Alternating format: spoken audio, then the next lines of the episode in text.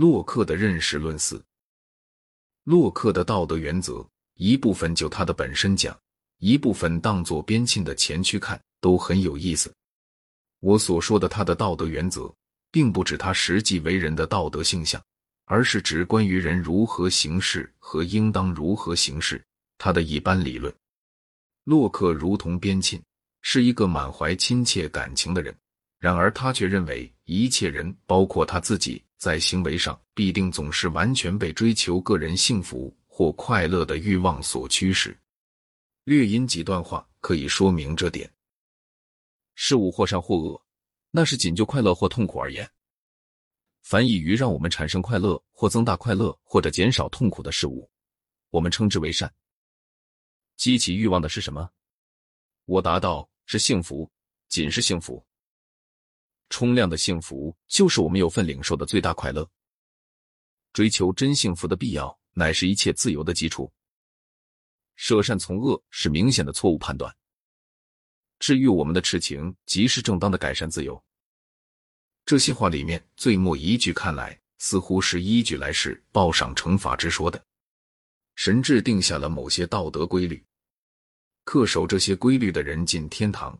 干犯规律的人保不住要入地狱，因此有远虑的快乐追寻者便要有道德。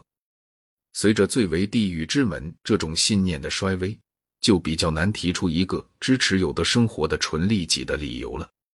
边沁是自由思想家，把人间的治法者换到神的位置上，调和公众利益和私人利益是法律和社会制度的任务。因而，在每个人追求个人幸福的时候，也应当强使他为总体幸福尽一分力。但是，这还不如借助天堂、地狱做到的公司利益的调和圆满。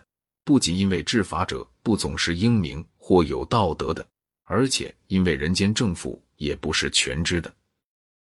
洛克也只好承认一件明显的事：人并非总按照依理来推测，多半会确保他有最大快乐的方式行动的。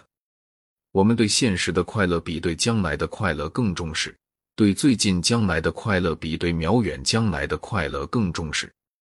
也不妨说，利息利率就是未来快乐一般折扣的一个数量标度。假令一年后花用一千磅的预想和线下花用一千磅的念头同样愉快，那么我就不必要因为严割了我的快乐而让人付我钱。洛克承认。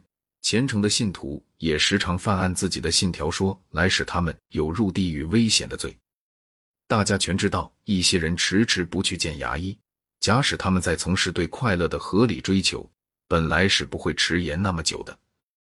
可见，即使求快乐或避免痛苦是我们的动机，那也必须追捕一句：以快乐或苦痛在未来的远近为准。快乐消减它的魅力，苦痛丧失它的可怕。因为按洛克的意见，自我利益和全体利益一致，只是就长远而言，所以要紧的是，人应该尽可能以自己的长远利益为指南。也就是说，人当有远虑。远虑是仍待倡导的唯一美德，因为一切失德都是失于远虑。强调远虑是自由主义的特色，它和资本主义的兴盛有连带关系，因为有远虑的人发财致富。而没远虑的人贫困下去，或贫困如故，这又和新教中的某些种虔诚有关系。为进天堂而讲善德和为投资而储蓄，在心理上是极其类似的。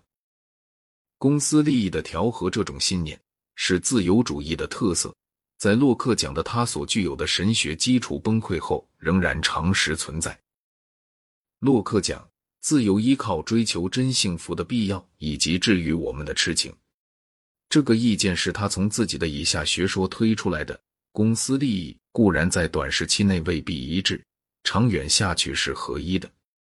由这个学说可见，假若有一个社会由一律是既虔诚又有远虑的公民组成的，那么给他们以自由，他们都会按促进公益的方式行动，那样就不必要有约束他们的人间法律。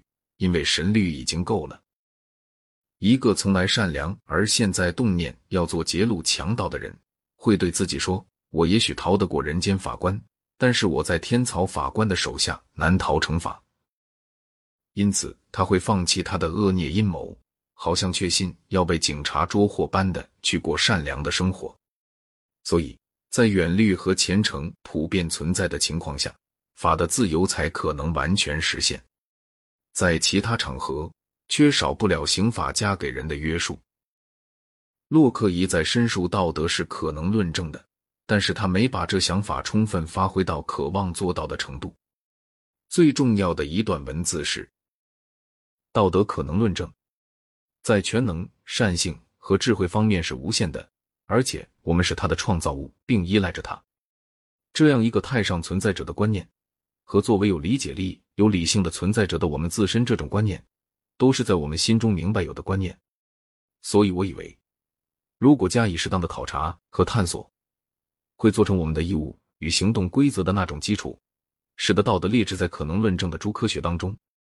在下述这点上，我不怀疑，凡是对这些科学当中之一和另一同样无偏颇、同样注意去研究的人，我们有自明的命题，既如同数学里的推理一样无争辩余地的必然推理，可以使他明白是非的尺度，和数目及广延性的关系一样。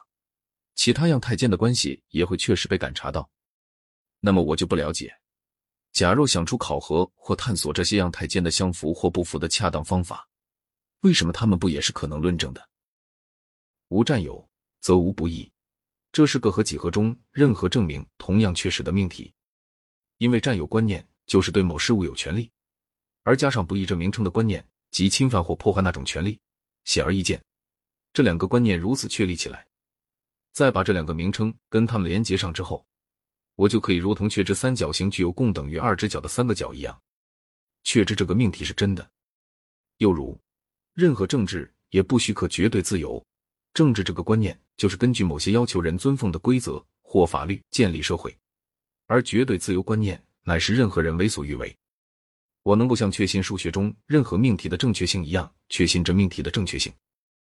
这段话让人迷惑不解。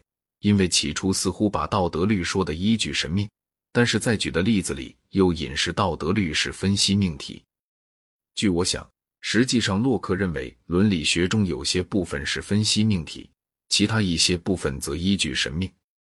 另外一个让人惶惑不解的地方是，所举的例子似乎根本不是伦理命题。还有一个难点，我们总能希望考察一下。神学家们一般主张神命不是随心所欲的，而是在神的善性和智慧下感发出来的。这便要求先于神命，必须有某种善的概念，促成了神不发其他神命，独独发出那些神命。这种概念会是什么？从洛克的著作里是不可能发现到的。他所讲的是有远虑的人如此这般的行动，因为否则神会降罚给他。但是，关于为什么某些行动应当受惩罚，而不是相反的行动该受惩罚，洛克让我们完全蒙在鼓里。洛克的伦理学说当然是无法给他辩护的。把远虑看成是唯一美德的学说体系中，就有某种招人厌感的地方。撇开这点不说，对他的理论还有一些比较非感情的反对理由。首先，说人只希求快乐，这是因果倒置。不管我可巧希求什么，得到它，我就要感觉快乐。但是通常快乐由于欲望，不是欲望由于快乐。像被虐狂者那样希求痛苦也是可能有的。在这种情况，满足欲望仍旧有快乐，然而快乐里混合着它反面的东西。即使按洛克自己的学说讲，人也不就是希求快乐，因为最近的快乐比渺远的快乐。更是人所希求的。